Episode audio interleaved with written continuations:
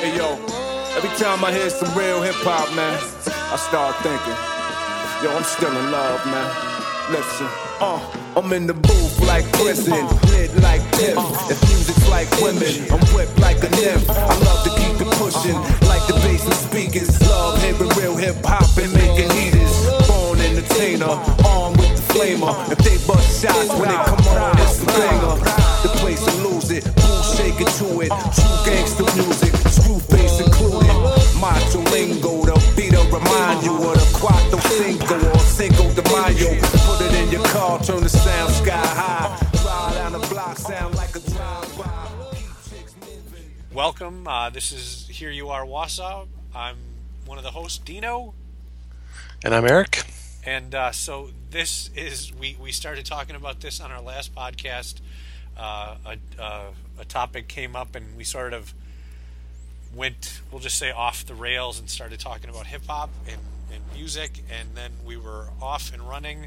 And over that time, we decided we should have a conversation about, or a series of conversations about our love of hip hop music, right? Yeah, I don't think it can be a one conversation deal. I think we have to do it in a number of, of conversations. And we talked about having uh, conversations with other people Right. as well and seeing where their interests lie and how they fell in love with hip hop over the years. Right. So over the course of the podcast, uh, hopefully, because we haven't gotten any back yet, but we invited, I don't know, probably, I think I probably invited 10 people altogether to uh, record how and why they fell in love with hip hop. And so we'll we'll sort of intersperse the, if if we get any back because we're recording this on Monday and we have and I, I said you know just get it back to me by Wednesday or Thursday, um, and if we get some back then we'll intersperse that in the podcast. If not, this whole section right here will just be for nothing. So And it'll be like hip hop records with Right. all of their skits in the middle of songs. exactly, yeah, We'll just throw in a skit of somebody else right. they think. Yep. so, all right. So, let, here it is. There's the question for you: How and why did you fall in love with hip hop? Well, wow. I think we go back to seventh grade. Seventh grade, Hold eighth on, grade. hold on. I just, I, I, I have to ask something. I don't even know the answer to this question. How old are you? I will be 44 this month. Oh, so we're the same age. Okay, so I'm Yes. 44. All right. I've never known. Yeah, and to all of our listeners, Dino and I have been friends for 15 years. Yeah. Okay. That's, So, it's fucking horrible. Okay. thanks a lot. Sorry. Jesus. It's going to be our last podcast. Yeah. It's not going to be a series talking to your dumb ass. Anyway, so, yeah, it was eighth grade, and I was I went to a parochial grade school, and we went to a like a big, huge, statewide youth group sort of gathering in Washington D.C. Oh. And it was one of my first times that I'd been away from home for a long period of time, and I went to this big metropolis, and uh, it was amazing. Just in itself was amazing. And in one of the hotels, someone was listening to the Fat Boys. The Fat Boys Are Back was the album, Boys. and I when when uh, who was it? Kool Rock-Ski Yeah. Bust into the beatbox along with the rap and the beats i was i was sold i couldn't think of anything else so yeah that is the first time i and it's been a love ever since until recent years but that's that's a different conversation. Right. That'll be a, that'll be another podcast. So. but yeah that was my first time hearing I have I had completely blanked out the Fat Boys. no you can't do that Oh God, I was I'm so wrong.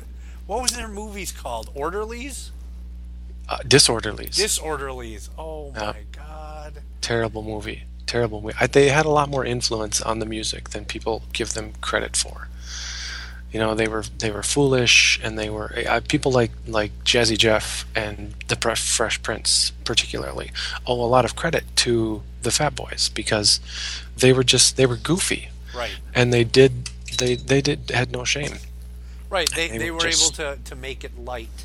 right Yeah. Oh man. Oh my God, that's that's amazing. I had no. I have completely been blown away because I had forgotten about the Fat Boys. Oh my God, the Fat Boys. That is. Yeah. Oh. Because like they had a television show too, didn't they? Uh, I don't remember that. I think Prince Markie Dee might have been on a TV show Okay. later in, in years after the Fat Boys were done, and he got into acting for a while. I think he was did sort of the Heavy D route, and Okay. he was in some movies. But oh, uh, Heavy D. Oh my God. Yeah. So it was, but but this music was so influential that I came back here, and I let my sister listen to it, and it just I became so much about hip hop that she took the Fat Boys song back to her school, and she's two years younger than me. Okay. Back to her and did sort of a lip sync talent show thing with a Fat Boys song. Oh my. And it was one of the closest times I think that I can recall me and my sister being tight knit like that when we were kids was you know we would sit down and we'd figure out what all the lyrics were so that she could learn all of the lyrics and she and her three friends could go up and do this whole backwards hat you know high top thing Yeah. on stage and so it was it had a big impact on me Oh my God. Oh, that's amazing. Wow. And then from there, it went to the YMCA dances. I don't know if anybody listening has ever been to a YMCA Yep. dance, but when we were in the 80s, the YMCA used to put on these dances for kids, uh, young preteens, I guess. And uh, they were chaperoned, but it was just kids running around like crazy. And every once in a while, some kid would show up with some mixtape that would have, oh, I think there was someone that had UTFO on it. Oh my God. So that was some early stuff that I had heard as well. So it just sort of blossomed from there. Oh How my goodness. Yeah. I'm blown away just by those two references. Yeah. UTFO and now I feel like my I have to raise my podcast game up a little bit here because those two are you know remarkable references. Well, let's hear it. What's what's yours? Where did you So Where did you first fall in love? so before we hear the story about how I fell in love with hip hop, we're going to hear from Rob Mentzer about how he fell in love with hip hop. He's a local boy and a journalist at the Wausau Daily Herald. Hey, Dino and Eric. Uh, this is Rob Mentzer. I am standing outside my office on a sunny Wisconsin morning, and I'm answering the question when and why did I fall in love with hip hop? So, I have a brother who is nine years older than me, and what I remember is he came home from college. He's a big record collector and was always a uh, had a, a, a big music fan of of all kinds of music and had crates and crates of, of, of vinyl. And he came home from college and I remember sitting in our living room and him playing records by Public Enemy and uh, and NWA, which is totally inappropriate for that, the age I was at that time. Uh, if he's nine years older, I, I think I must have been. I, I want to say I was 11. Uh, it could have been 12, and. Um, and I, I want to I want to remember 3rd Bass, but I don't know if that's possible. Would there if he would have had 3rd Bass records at that time? But that's that's the way I, it is in my memory. Um, and uh, um, and gosh, other other stuff too. Uh, but that sort of but, you know with Public Enemy looming the largest and being the most uh, striking and amazing the listening to experience um, uh, and i remember uh, just being being amazed that there was music that sounded like this, and I started uh, trading tapes with friends. And um, my friend Jake Lohman was really into Boogie Down Productions, and I was into Public Enemy, and we would trade tapes and um, uh, sort of Ill- illicitly listening to uh, uh, NWA tapes uh, when my when my parents didn't know about it uh, as a in junior high. So that was like junior high era.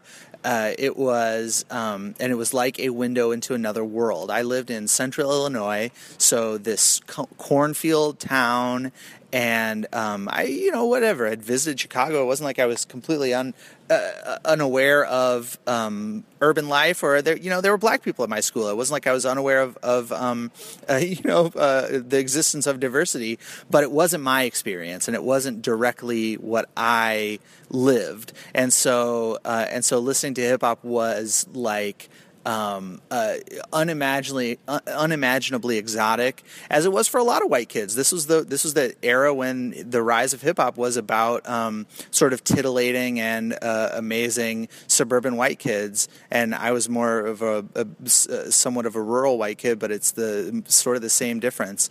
Um, but what it what it also did was. Um, uh, it you were able to to just bathe in the the wordplay and the verbal dexterity and the amazing uh, uh, sounds and uh, and I loved it and I uh, completely loved it. I I fell out of touch with hip hop a little bit in high school when most of my friends were into punk rock and I and I uh, was into punk rock as well.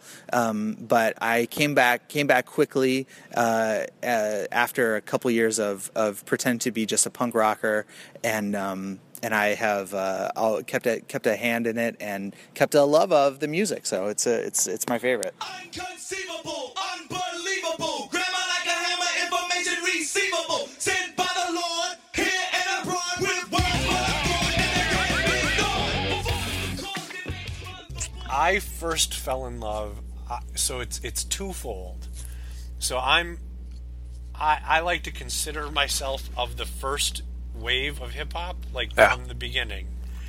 And so my my very first moment of of remembering hip hop is on on MTV when we were in junior high and it was the Whodini video for The Freaks Come Out. Oh yeah. So this was before Run DMC. These guys were still dressed like the village people, for oh, lack yeah. of a better phrase. I mean, it was parachute pants, some sort of weird mariachi hat. you know, there's a lot of leather and snakeskin and weird shit like that. And oh. so it was, you know, it was that sound of, you know, when the freaks come out, and I'm like, what the shit is that? And it was, and I was over at uh, Marcus and Angus Nelson's house. Sure. So it was, you know, think I was at tennis lessons or some shit like that. And the Stiflers and me and Jim Byer, we went over to the Nelson's house and uh, we had MTV on, and that was that. And then, you know, that memory kind of gets okay, so that happens. But then for me, uh, I quickly shifted gears as a young man to being an angry young skateboard punk rock child which led me into reading Spin magazine starting in about ninth grade.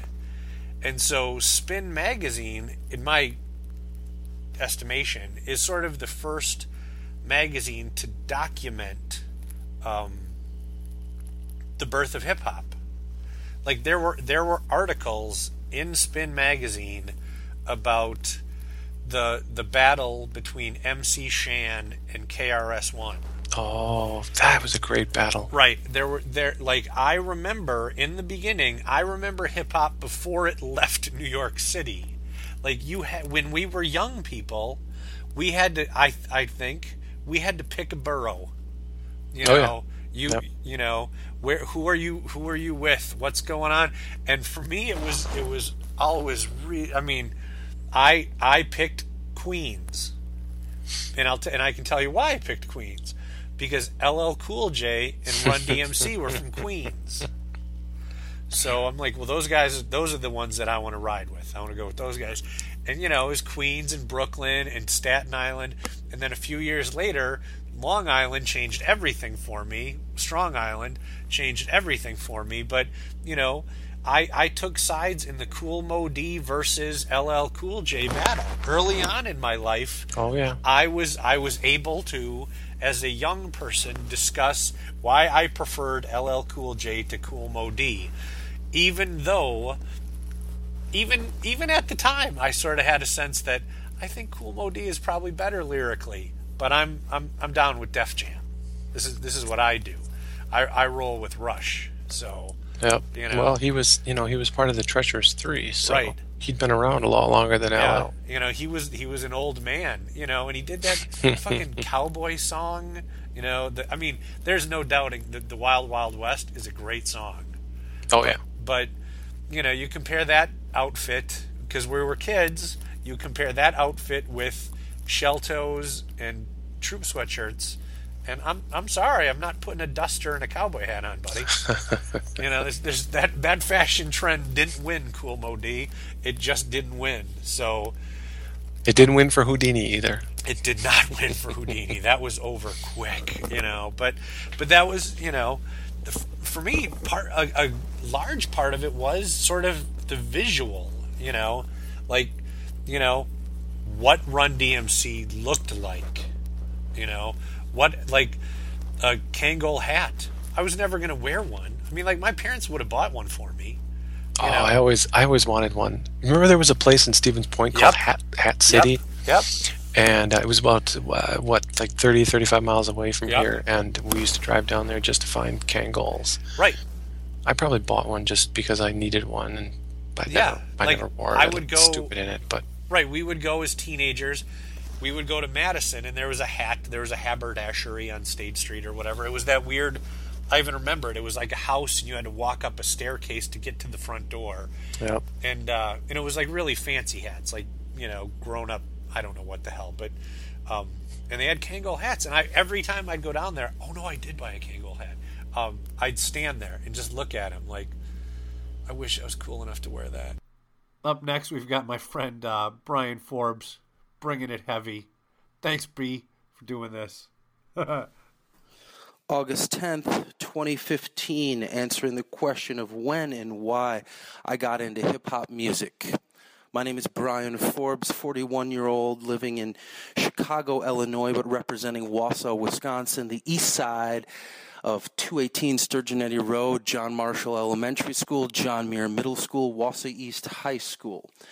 The when did I get into hip hop music? The year was 1984, 1985. I was 11 or 12 years old, fifth grade, John Marshall Elementary School. We were at the school forest, the camp counselors, two high school camp counselors by the name of Ed Hussar and Dave Lemke, brought some mixtapes and started breakdancing in the cabin and doing all these great moves, all this funky music that was a fusion of all these things that I'd seen before.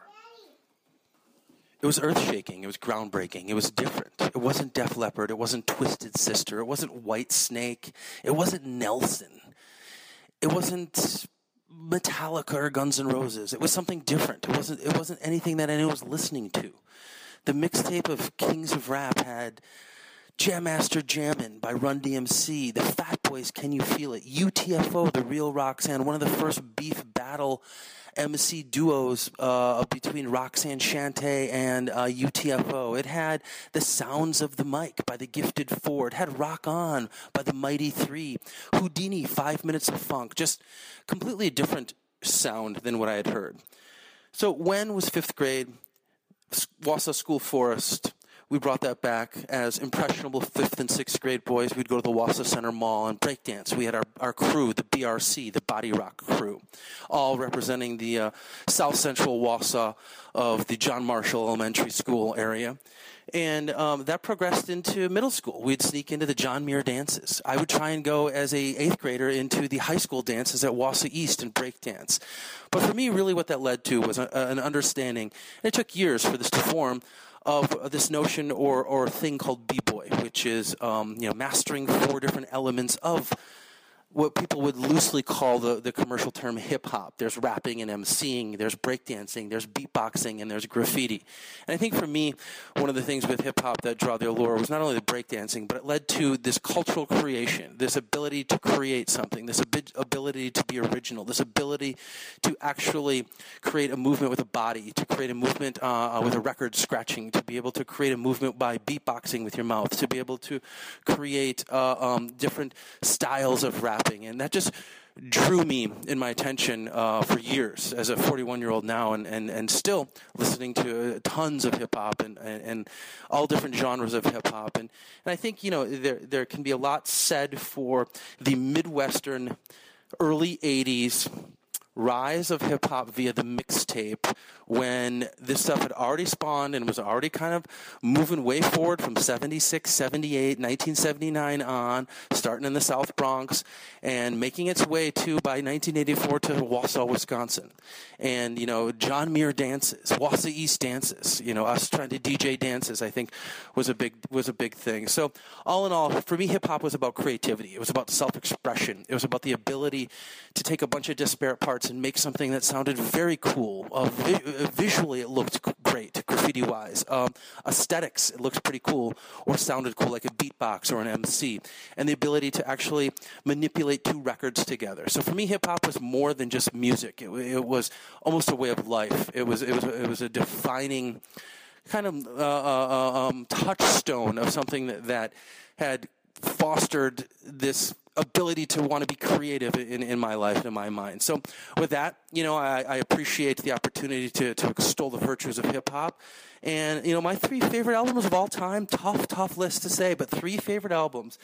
And I'm to I'm gonna go, I'm gonna give three favorite, and then I'm to talk about three favorite crate diggers that people may not be aware of. Run DMC, Raising Hell, number one, just defining album. Um, a classic that, that, that you know I think I wore out four or five different tapes. Eric B. and Rakim paid in full.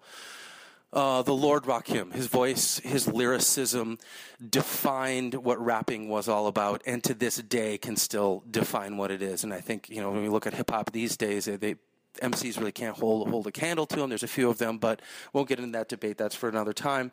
And then the group Called Quest, their Low End Theory album was was was um, also kind of groundbreaking in terms of just bringing it more and more to the masses. We called that party starting music. When you get the girls on the dance floor bobbing their head, the boys will follow. As every golden rule that every DJ knows, and that was an album that did that. Let's talk about crate digging for half a second. Some unheralded albums that people may or may not be aware of. Uh, Warren G, everyone knows of him, but his first album, G Thing, was almost looked at as a mockery in West Coast hip hop when it was a time of gangster rap. And everyone knows uh, the documentary Straight Outta Compton with NWA's coming out, fabulous group also. But Warren G, a few years later, um, really started to define a new West Coast sound that was carried on. Um, De La Soul, Stakes is High, an undervalued, under-heralded album that um, I think everyone should listen to. Everyone knows the classic De La Soul. And then I'm going to talk about a group from the West Coast also at a time when gangster rap was dominating. And it was a guy by the name of DJ Aladdin, the 1989 DMC DJ Battle Competition um, semifinalist. I believe he got worldwide. He got first or second. And a rapper by the name of WC. D- DJ Aladdin WC encompassed the group Low Profile. Had a short stint of one album called We're in This Together and ironically enough, had a little lackey rapper with them on that album who says about 15 words by the name of Coolio.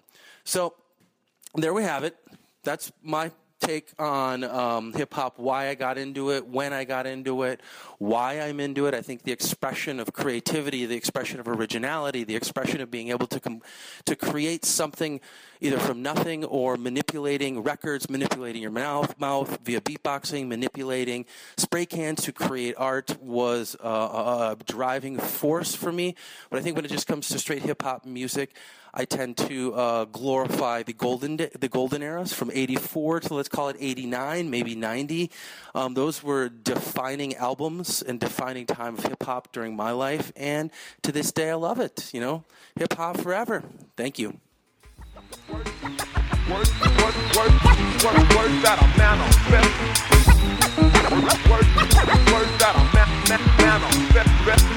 I profess and I don't jest, cause the words I manifest, they will take you, sedate you. And I will stress upon you the need for you all to feed your minds and souls so you can lead yourself to peace. I got a real objective here.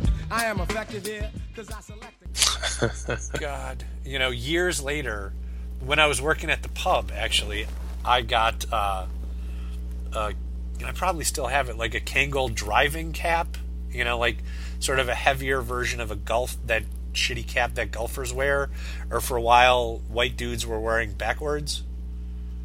Yep. You know, so I got I got one of those. Still have it around. You know, I think that's you know I think that's an okay look for a 44 year old man at this point. Oh, absolutely. You know, just yeah. not backwards. So. See, and I was Brooklyn, and I'm still Brooklyn. I don't know why, where that came from. Probably the Beasties. Right. But Big Daddy Kane, I was always a big bad big Big yep, Daddy that's Kane right. fan. Yeah. See, for me, it was it was you know.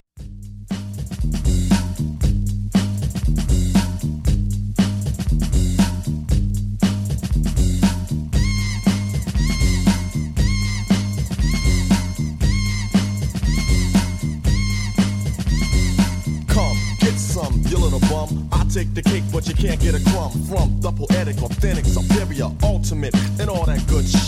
I'm the original Asiatic, acrobatic. There you have it. Now get dramatic. It was Christmas in Hollis.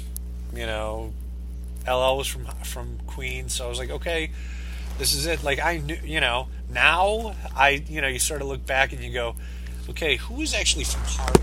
Oh yeah, Nas was from Harlem, all by himself. You know, so, but uh, yeah, it's, it's funny. So let's so let's tie this back to Wausau. Let's come back a little bit, and let's talk about let's let's not lament the death of record stores as I, every hipster podcast will do. so when you were a young man, where did you buy? This is remember everybody. This is before the internet. We had to look in things like ma- print magazines. Oh, Um, so yeah. where where did you buy your tapes? Well, Or buy is buy single. is uh, is yeah right. Buy is a uh, term I wouldn't necessarily use because in good hip hop fashion, I hung around with criminals, Good for you. so I didn't buy a lot of music. I made friends with all of the people at music stores Okay. and would go in and shop whenever I wanted. And usually that was Tape World. Tape World. So where was Just a Tape World? Floor, oh, it was in the mall because I was a mall rat. right. it was just floor to ceiling cassette tapes on their spine so you could fit more Yep. just floor to ceiling Okay. and it was i would spend hours in there just looking for everything that i could find that and camelot i got all my my singles my singles mm-hmm. from camelot because i always wanted to be a dj so i always had to have the remixes Okay. Yep. there you go Did Did you ever hook up turntables and, and try? no Okay. No, I uh, DJ'd a few times at some of the local clubs here in Wausau. Yeah. But I played all of the music that was popular, but not that people in Wausau liked. So I Right. got fired. Yeah. Exactly. You. Saw, I took I took a Mary J. Blige single out of the plastic, and it had been huge on radio everywhere else for months. Uh huh. This club had never taken it out of, of the wrapper. So I took it out of the wrapper and I would play it all the time, and they didn't like that because they didn't know the lyrics. People in this area like lyrics, they don't like beats. They don't want to hear MC Shan. They don't want to hear that. They want to hear about how Mars needs women. all right. That's what they want to hear. Oh So, my God. It, it was troubling. But Tor- the tortured club DJ right there. Yeah, I had- Mars I had fun. Women. Yeah. and I, liked it. I, I that's still one of my favorite songs, but it's just you can't you can only play it so many times. Right. Right. And then Mars either got the women or fuck Mars. They're on their own. Yeah. Or we need to send some more women to Mars, you know, something. Mars needs but right. So, so for me, um, so it was it was the dipping of the toe in the, in that sort of hip hop world that went along with uh, Spin magazine and sort of the the angry, disaffected youth that I was and sort of still am. And then when I was 16, my world changed completely and I skipped out of school to go buy Tougher Than Leather. No, no, I'm sorry, I'm sorry. Wait. Yes, Tougher Than Leather at tape at the mall because I was so excited that Run DMC was putting out a new record. Yeah, that's a great record. I think I still have the 12 inch somewhere in the garage. Yeah. So I uh yeah, so that was and then that same year when I was 16 years old, my 10-year-old brother and I went to see the Run DMC Run's House World Tour. Nice. So it was the opening band was EPMD. Then there was a dancer of some kind. Then there was a band called Public Enemy. I think I've heard of them. Then it was DJ Jazzy Jeff and the Fresh Prince. Uh, and then there was Run DMC. And so it was at the Mecca it was me, my 10 year old brother, Mario, and my friend Steve Oswald. And we were the, what I'm going to guesstimate as the only white kids there. so this was still during a time of tremendous, tremendously publicized hip hop violence. And uh, so it was, it was ugly for my mom. She was like sitting across the street at George Webb waiting for it to be over to drive us home. But uh, Public Enemy absolutely, absolutely changed my life that night. And I, and I, you know, I'm a white kid from central Wisconsin, and they were a militant black group, and uh, but it was the sound of Public Enemy, and they, they were going out on, they were beginning to launch their second record, It Takes a Nation of Millions to Hold Us Back. And uh, it, I had never heard sounds, I had never heard sounds like that. So I, I was completely blown away. And so after that, I was, I was all in. I was, I was all Chuck D all the time. I knew everything. I, you know, like I remember when Professor Griff made that horrible gaff about Oh, Jewish yeah. people, and I'm like, oh no, he didn't. He, that's not That's what he meant. I, I became an apologist for Griff and his anti-Semitism and stuff, and it was the sound of of that that just the sound of Public Enemy that just sounded horrible. So, um, or that just sounded so powerful, it blew me away. Um, yeah, I just it was great. And I got my my music at uh, Camelot. Like like I remember Camelot. Like I remember it. Like physically, I remember it. You know, they would have the weird T-shirts and stuff. Oh, yeah. So Yeah, it was like your classic record store. There was uh, there's a guy still that I that used to work at Camelot that will still say hi to me when if I see him in the streets because I was in there so much. Wow, really, that's cool. Yeah. I mean, that's I, I would. And it, it turned out that years later, I ended up working at a job with uh, the father of the guy that worked at the Tape World place. And he remembers me just because of his son talking about me, I guess. I don't know if I'd met him a number of times or Sure. what the case was, but his son worked there. And yeah, I was a definite regular in those in those mall stores. So so how do you think?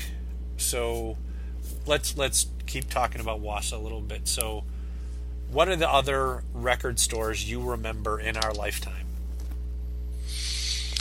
Well, there's the Inner Sleeve, which is still around. You know, they sold a lot of vinyl, which was awesome, but never a lot of hip hop. They were more rock, classic rock based. There was a used CD store called Weeby CDs, which I liked late, a lot later in life when I was trying to rebuild a collection of music that I'd lost. And there was one near the 400 block. Yep, there you go. Was that Weeby? No, But I can't think of the name of it. That was CD Exchange. Oh yeah. Yeah, I I was not living in town at that time, so I would only frequent it occasionally when I was when I was back in the area visiting. Yeah. Yeah, so do you still own any tapes? No, that's a long story, which probably Okay. isn't really fitting for this. But I, in the course of my life, have thrown away two huge collections Oh, of right. like those those big, you know, wall hanging things that Yep. used to put cassettes in. They held 150 cassettes. Well, I had used to have two of them, plus a box full of cassettes, and well, they were on their way out, so I either uh, sold them or got rid of them, and stupid, stupid move. Not a lot of foresight, being the tech guy that I am. Yeah, you had a couple you had a couple of purges of your music inventory. Like early Yep. on you were you were an early adopter of the iPad or the iPod and sort of the digital format. Right, and there was no way to at that time there was no way to take those cassette tapes and put them into digital format. Right. So I figured, well, you know what's the point in keeping them? Right. I'm moving to a different location. I need to purge some things. I I'm just going to toss them out or sell them. Yeah.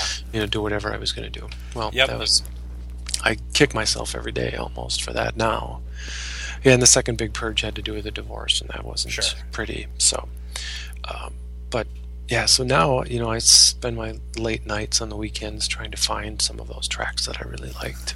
I that stuff that remember I threw out. I remember uh, the the sitting at a coffee shop going through your CD collection in a suitcase. Yeah, Yep. So going, I'll just take all of this, you know, Right. because yeah. But uh, that's the CDs were different because at least I was able to burn those. right. See But that I- was see that. But then you know I've had iPads or iPods that have uh, hard drives have crashed and I've lost all of that stuff. So I've sort of given up collecting music now because it just seems like I lose it for Yeah, some dumb I- reason or another. Yeah, un I am. It's the only thing that I sort of consider myself an archivist for. It's that you know, the the two sets of eight gigabytes of music. You know, just one collection, then one just offline completely. Yeah, I just I'm nuts that way. So, but yeah, so you But know, thank God for Google Play because I don't have to worry about it. Right. I can just create a playlist Oh. there and listen to all of it again. Oh, it's so nice. Like today, like today, I found the, or maybe it was yesterday, the DOC on YouTube, and I just Oh, yeah. lost my mind. you know, like I just, like I remember, I remember the birth of NWA. Like this, this movie. I, you know, to be fair, I'm not looking. I'm looking forward to it because it's great, but I'm not looking forward to sort of seeing. I don't know, man. I mean, they were like, I re- do you remember the breakup of NWA Oh yeah, it was ugly. when Ice Cube left and went to go work with the Bomb Squad and came back with America's Most Wanted? Yep.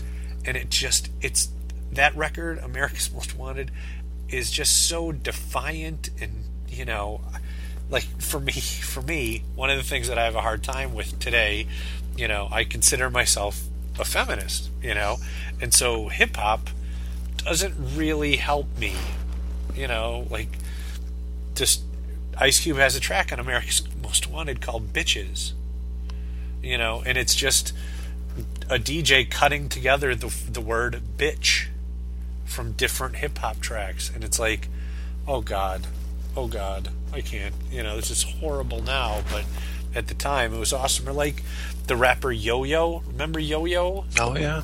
You know, or or uh, and then at the other end of that, JJ Fad, Supersonic, you know, Yeah. or or here. So just since you since you dropped some, I'm gonna I'm gonna come back at you. You know, come back at your UTFO thing. Do you remember Audio Two? Of course. Okay, you know Of course. what was and Top case- Billin. Top billing and was I like cherries. was one of the guys' names Milk. Milk D. Milk D. Okay, right. And he was brother, or he his sister was who, MC Lyte. and their father was who, I don't remember. an executive at Motown. Well, there you go. Right. So they came from that musical family. Then okay, so here we'll do it. I'll do another one. Do you remember K9 Posse? Oh yes. You remember who? That's one of that's one of the things that I try to find all the time in my late nights. Can't find any K9 Posse. This beat is military. I would probably hate it now. Yes. Yes. That those guys in those ridiculous hats. Yep. But one of them was Eddie Murphy's brother. Oh really? Yeah. Charlie? Charlie Not Charlie. Murphy. Yeah, Char- I think Come so. on, seriously? I think if you go and Google that, I, one of them is Eddie Murphy's brother. Are you kidding? Oh my Yeah. god. Right. That I'm See, gonna have that's to the look up. It's that. It's that. That stuff. Like, I mean, I re- I still own the tape uh, from Ice T Power. His first Well, record. how about Rhyme Pays? No, that wasn't his Oh, first. no, record. that's That was his second record. Right. So Ryan, is Pace the was an first one. amazing. That was an awesome album. Power was really good. I But look. I, at six in the morning, I'm always on six in the morning. Police at my door, fresh Adidas squeak across the bathroom floor. Oh, that was the track. Yeah. Okay, hold on here. Let me find his. I want to make sure we're right. Discography. Yep, okay, Rhyme Pays is first. Yeah, okay, so let me look at the cover. Okay, yep, that's right. So I remember taking Power to school Nice. and having They appreciated and- that. right, and having to hide that because of the girl, you know. Oh yeah. and so what I'm just reading now is uh, Glen Friedman took that co- took that picture, and Glen Friedman was in the Black Flag crew. So that's funny into itself. So like he took the picture. he took that picture. oh my god! Yeah. So Wow. yeah. But uh, yeah, God, that song. I'm gonna buy. that I'm gonna buy that album on MP3 right now. That song, "I'm Your Pusher." Oh my God. Oh my God. It's just like Ice T was one of those dudes where you're like, okay, that that I think he's gonna fucking kill me. I think he might actually kill because that was such he was such a game changer. Like before NWA even, Ice T was hard in a different way. You know, like I think up until that point, you know, everybody looked at Eric B and Rakim as the sort of gangster rappers. Yeah. You know, but Yeah. yeah, so I, what I like about Ice T too is he's never really changed. I mean, if you watch him on TV on, on Law Right. and Order, you know he's still this this unsettled guy. right, I saw him on a talk show the other day, and he has his own talk show that started he tonight or today or whatever daytime talk show. He and his wife, and he came onto this talk show with two bulldogs, and just let them wander around the studio. sure. Well, that's a player, right? there. Right, right, that's it. Yeah, Sharon Osbourne, kiss my ass. Here's what we do. Right. Yeah, I, I bring pit bulls to the set. Right. Jesus Christ. So he hasn't really changed. You know, he's he's gotten a little more docile, but he's still that same guy from Power, which is what's awesome about Right. him. Yeah, six in the morning. That's you know that's not like uh, not like LL. I you know oh, I, it's I I loved LL back in the day, but I really can't stand to watch him now. right. It's just one of those things where you're like, okay, I get it. You're rich and you are really wanting to be nice, but for a while you were the greatest of all time. Right. You know, and you you still might have it in you to drop a good album, but And he's dropping an album too. is he really? Yeah, he's coming out with an album later this year. and and the thing is it's gonna you know it's it's that'll be hard but he's the only guy who never left def jam Oh, really? yeah he's all he's still on def jam today he was there when he was 17 years old and he's still there like even the beasties left you know but uh yeah he he he moved on he has stayed with them forever so Yeah, the Beasties had a lot more talent than he Right. did, though. They probably left because they needed to stretch their wings. right they they left when they went to form if you remember they went to form grand royal, Grand Royal, right. yeah and then they what was their clo- they had a clothing company I don't remember that. I think of Ben Sherman. I think it's called. Oh, that's their company? I think it's so. Let me check. I thought that was a British company. Huh. Finding out all kinds of things tonight. So it's so X Large is their company. Okay.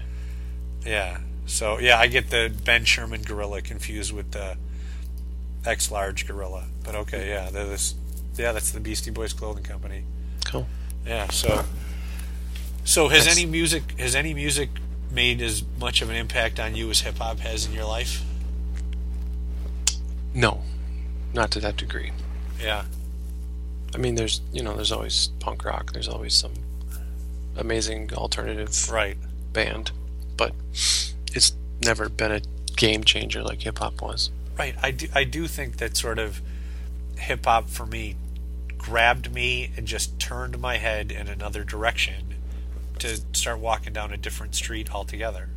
Well, You know, so so yeah, and it was- I think the thing of it too was being, you know, bringing it back to the Wausau connection. It did. The part of it was that nobody here had heard anything of it or like Right. it before, so it was new to me. It was, you know, something that I don't know that I felt I could bring to other people. Maybe I don't know. yeah, yeah. I mean, of, that kind of thing. I was, you know, I was neck deep in really angry, shitty punk rock, and it was, you know, it was just something. There was just something else there, and you know, and I'm not gonna lie. Part of it was, you know, they're African American dudes, you know, for the most part, and it was, they were angry about it. For the most part, all of the hip hop that I really like is sort of more on the angry end of things, and uh, and they really sort of touch that in me too. Like there's no sort of denying the the rage uh, in "It Takes a Nation of Millions to Hold Us Back." Well, I was just thinking about that because it's interesting how we in Wausau, Wisconsin, would be able to relate to a Nation of Millions, but Yeah. that's one of the most relatable records to me. Right. Yeah. You know, it just I bought that record. You'll appreciate the story. I bought that record and I'm so excited to listen to it, but I had to do chores. With Mom. okay. So I said, well, fine. I'll paint the bedroom, but we're listening to this record. Oh God. So we sat there and I put the boombox up and we sat there and painted my bedroom or Yeah. bedrooms or whatever it was. And we listened to that album. She didn't appreciate it as much as I did, but it was a memory that stuck. Just just like follower of Farrakhan. This tell me that you understand until you hear that. Oh God. Yeah. this is the kind of stuff you listen to with your mother. Right. Oh yeah. Just Yeah. right. That's just horrific. But you know, yeah, that's that's great. Your mom deserves a medal for that. You know, because God knows if you'd want to sit and listen to your kid's music while you paint a, a bedroom with them. But yeah, I mean, just to sort of uh, like the the power of Run's house. You know, Oh, yeah. we've had a whole lot of superstars on Yeah. this stage tonight. You know, That that song will still get me amped. right? Or Mary Mary, Yep. you know, all that stuff. Just sort of how right on they were, you know. And for me, the early years were were really tied into the lyrics. Who I thought was a great lyricist, because back then everybody was a great lyricist. Otherwise, somebody would smack you down, and Right. you and you didn't. You no longer had the right to be here. It was really competitive to the point of ending careers. Like I think KRS One ended MC Shan's career. You know, by defeating by defeating him with the bridge is over.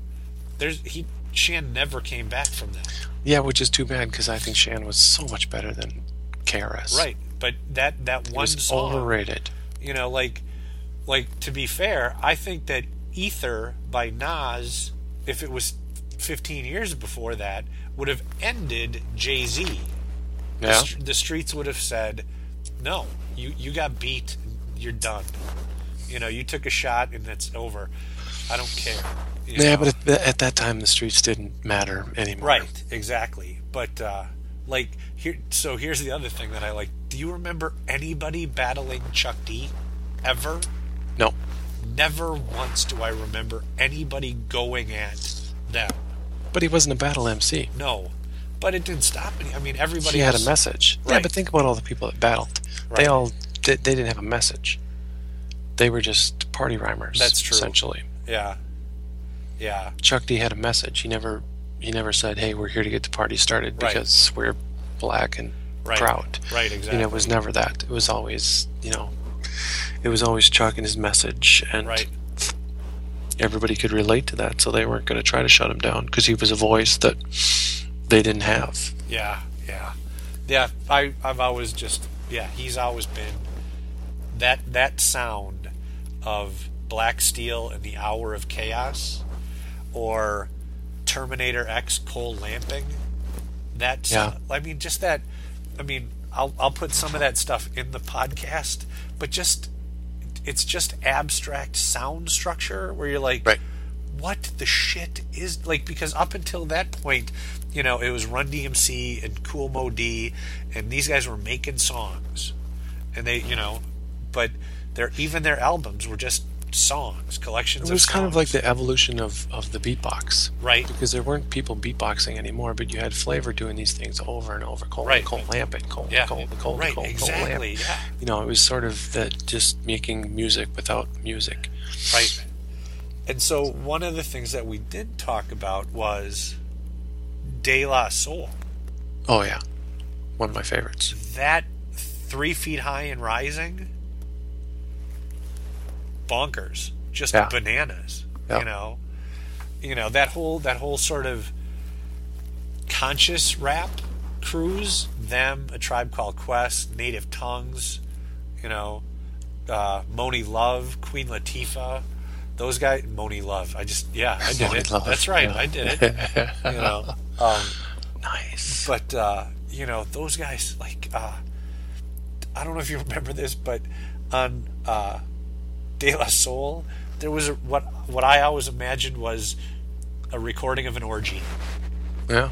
you know, and then the song Buddy, Yeah. you know, oh god, just that stuff was was later, but you know, That, De- just- that whole thing was just the start of a new generation of hip hop. Yeah, which we'll we can talk, we'll talk about in the next podcast. But so let's let's get to our endorsements. Oh, okay. So I I'll start. So I picked uh, three, and all of them are I'll do all three of them together. They are all records or they are all tapes that I still currently own that I bought through the Columbia House Record Club. Nice. So 11 tapes for a penny or whatever the shit that was. However, you screwed up your credit when you were 17 years old. So, Public Enemy's first record, Yo Bum Rush the Show. So, this, in my opinion, or in my understanding of this, this is before Hank and Keith Shocklee and the Bomb Squad really took over the background. It's, it's even before, I think, Terminator X. So it's just Chuck and Flavor as you know the as Public Enemy, and there it's really, I mean, God, there's a song in there, uh, My '98. It's a song Chuck does about his Oldsmobile. Yep. You know, that's just brilliant stuff. And it's haunting. If I remember that record, it was just it was sort of creepy in a sense. Yep. Not not like horror creepy, but there was just something otherworldly about it. Oh yeah, it was. It was just right because it was a standalone thing. Like, Right. if you look back and watch the documentaries and stuff, those guys all talk about how Rick Rubin called Chuck. Chuck was a little bit older. He was an older guy, and uh, Rick called him every day trying to get him to, to, to do a record for him. And he fought and fought because he said, "I'm an old man compared to you know guys like LL Cool J." But eventually came around and did this record, and it's just you know, it's the beginning of, of a sound and, and a career that I friggin' love. The second one is the t- the album titled "Rock the House" by DJ Jazzy Jeff and the Fresh Prince, who became DJ Jazzy Jeff and Will Smith. And so the the deal with this record specifically is I bought it, I listened to it, and my little brother would verify this if he was here. I said, We've got to pay attention to these guys. They're going to be amazing. And it's the album before He's the DJ and I'm the Rapper, which contained Parents Just Don't Understand and I Think I Can Beat Mike Tyson. Which you like only because it's about boxing. Right, exactly. But you listen to that song and that shit's funny. Yeah, it so, is. Um, That but was a funny record. yeah, and it's the it's. I still think that DJ Jazzy Jeff is one of the defining DJs of all time. You know, he really, he really is a standalone sort of moment, and and uh, he worked the crossfade better than anybody. So, um, and then my third is Run DMC Tougher Than Leather, just because it was a, I literally skipped out of school to go to the mall with my yellow Walkman and sponge covered headphones to buy Tougher Than Leather on tape. Oh, so that right. So that's oh nice. Jesus, that's right. Then I didn't get that at Columbia House, but yeah, okay. So the first two are for Columbia House. The se- the third one is from there. So Nice. your I've seen your list, and your list is friggin' great. So go ahead. yeah, what's on my list? Oh, Eric B. and Rakim paid in full. And as you know, I believe that Eric, Eric or no, I'm sorry, I believe that Rakim is the greatest MC of all time. Yes. And I think Eric B. was one of the greatest DJs of all time had he not fallen off due to drugs. Right. And now he's a record exec. Are you walking in the woods? What's going on? Sorry, that was me scratching my face. Um, we're doing our podcast from outside Yeah. folks. Moon, moon is beautiful. The stars are out. Um, yeah, that was just that was a defining hip hop record because you had the greatest lyricist of all time. You had this amazing DJ, and it wasn't it wasn't a record about just lyrics or just music. It was both. They shared the bill. Yeah. They put the DJ first, like most groups did back then. You know, the music was always more important, and the MC always seemed to be secondary. But he did these amazing things like Chinese arithmetic, Oh, which is just it's it's sick. You know, you think about a DJ behind two turntables, putting something like that together. You just listen to the intricacies of it and the layers, and it's just it's amazing that somebody can do that without Back- a computer. back then, right? So it's just yeah, that's that'll stand the test of time forever. I also really like about that that uh, Rakim never wanted to be a rapper. Oh, really? No, so he he had gotten a scholarship to play college football, Hmm. and uh, and didn't go for some reason. I also think that Rakim is cool for me as a disaffected white kid because he was sort of the fir- my first uh, contact with the Nation of Islam of all things Yeah. you know, and he was he was a five percenter, and he was uh, a vegetarian. Remember, he was a you know, Yep. I don't eat fish and all you know Right, all right. that stuff, and it was just yeah, he was he was a heavy dude, like that uh, that writer Toure talks about how Rakim was such a powerful standalone thing that uh, the entire world of hip hop was going in one direction, and Rakim stood in its way, and the entire world of hip hop had to go around Rakim. Right. And it's just like, oh, oh God, that's you know, as a dude who likes to write about music, that's some serious thinking. I freaking love that. So But he could probably say the same thing about Kanye, who is not uh, even in the same universe as Rakim. Uh, Rakim just did it because that was who he was. right, He didn't. He didn't boast about it. He just he did his thing. right, Here's who I am. Take it or leave it. And it was it was amazing to me. yeah, The second record I put on was Paul's Boutique, which for similar reasons was yeah, just genre defining. yep, And I know, you know, I mean, everybody, every critic in the world has said that, but it just changed. It changed that entire band. It changed the landscape of the music and the direction. It opened up the doors to people like De La, like the Right. Tribe Called Quest, like the whole Native Tongue family. You know, they just people that were doing different and unique things could now say, "Hey, look at us," because of what Beastie Boys did. right. I mean, it was, yeah. There's just sort of no way to to overstate. I mean, because it really was. It was. It w- that record moved them out of hip hop altogether, and into alternative music. But that's how they started. Right. They yeah. started as a punk band. Right. Then they moved into hip hop. Then they moved into this sort of amalgamation of both. And then they moved back into alternative. And then they put out instrumentals. And then they come back to hip hop. You know, it's like they bounced around so much that, you know, Paul's Boutique just just it should be put on a pedestal to Yeah. how much they really had to do with the music. Everybody talks about hip hop being this black culture music. You know, you talk about Public Enemy and Jay Z and all of these people who are not white America that that built this new age of music. But nobody talks about how influential the Beastie Boys were. Right. And this album is really a testament to that. Wow. And I don't have a third, but in talking, you know, it might be something like, uh, really had a lot of respect for Dougie Fresh's second album, uh, The Greatest Entertainer. Yep. Yeah. I think that did a lot of things. You know, that was sort of like his Paul's Boutique, where it became, you know, he did this party record with Slick Rick, and Right. it was more of an EP, and then he did this full full album.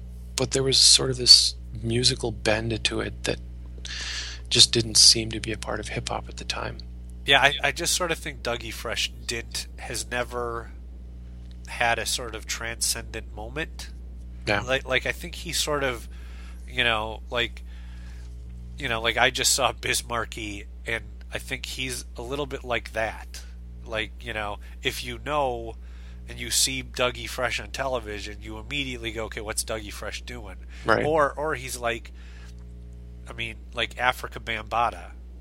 Like if you you know, for those of us who know and see Afrika Bambaataa on television, we, we stop, look, what is Bam going to say? Because whatever it is, it's going to be serious. Right. You know, with Dougie Fresh, it's the same thing. If he picks up a mic to beatbox, if you know, you stop and you pay attention. You know, because he's he's the originator. You know, And and there's the beatboxing aside, you know, I think he was a, a decent lyricist. Right. Was- wasn't Rakim by any means, but you know, I mean, he could keep a party going, and he was Right. upbeat, and he was, you know, he was the quintessential hip hop artist, and I just think he didn't get as much credit as he could have or should have over the years. Yeah, I mean, yeah, I mean, it's amazing how much, how I mean, we're obviously going to be able to talk about this for many, many more podcasts, but yeah, I I still am so proud of of you know hip hop and how it's. I'm proud of the fact that it's part of my life. That you know I consider myself an old school head. You know, and I don't consider myself at all connected to a lot of the new school stuff. So, but all right, buddy. That's Either. that's it. We're we're wrapping up. All right. All right.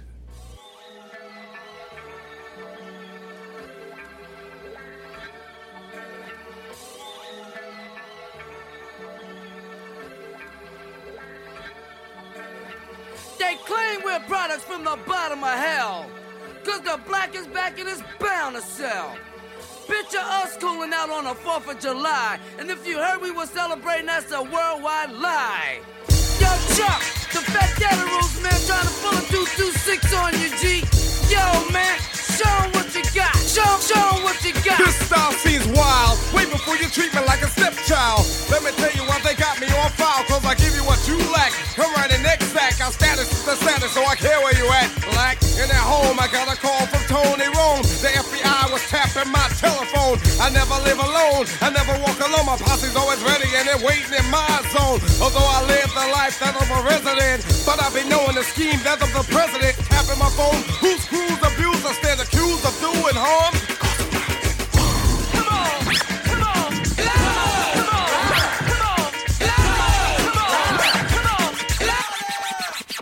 I am a rock hard trooper to the bone, a bone, a bone. Full grown, consider me stoned. Once again, and I say it for you to know. The troop is always ready. I am Geronimo, your CIA. You see, I ain't kidding. Both King and X, they got rid of both. A story untold, true but unknown. Professor Griff knows. Yo, I ain't no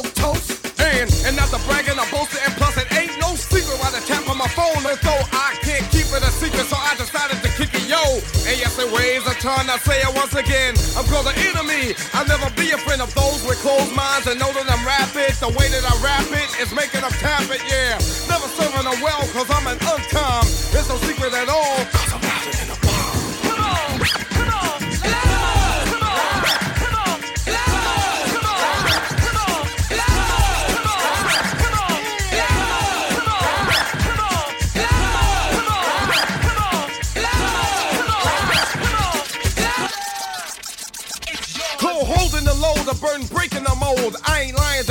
because they're checking my code. Am I bugging because they're bugging my phone for information? No telling who's selling that power, building the nation. So joining the set, the point blank target. Every brother's inside, so least not to forget. No, taking the blame is not a waste. Here takes a bit of a soul, so you can never be wrong. Just a bit of advice, cause we be paying a price. Cause every brother man's life is like swinging a dice, right? Here it is once again. This is the brother, the brother, the terminator, the cutter. Going on and on, leave alone the throne. Get it straight in 88, and I troop it to demonstrate. The posse always ready, 98 and 98. My posse come quick because my posse got velocity. Tapping my phone, never leave me alone. I'm even lethal when I'm unarmed.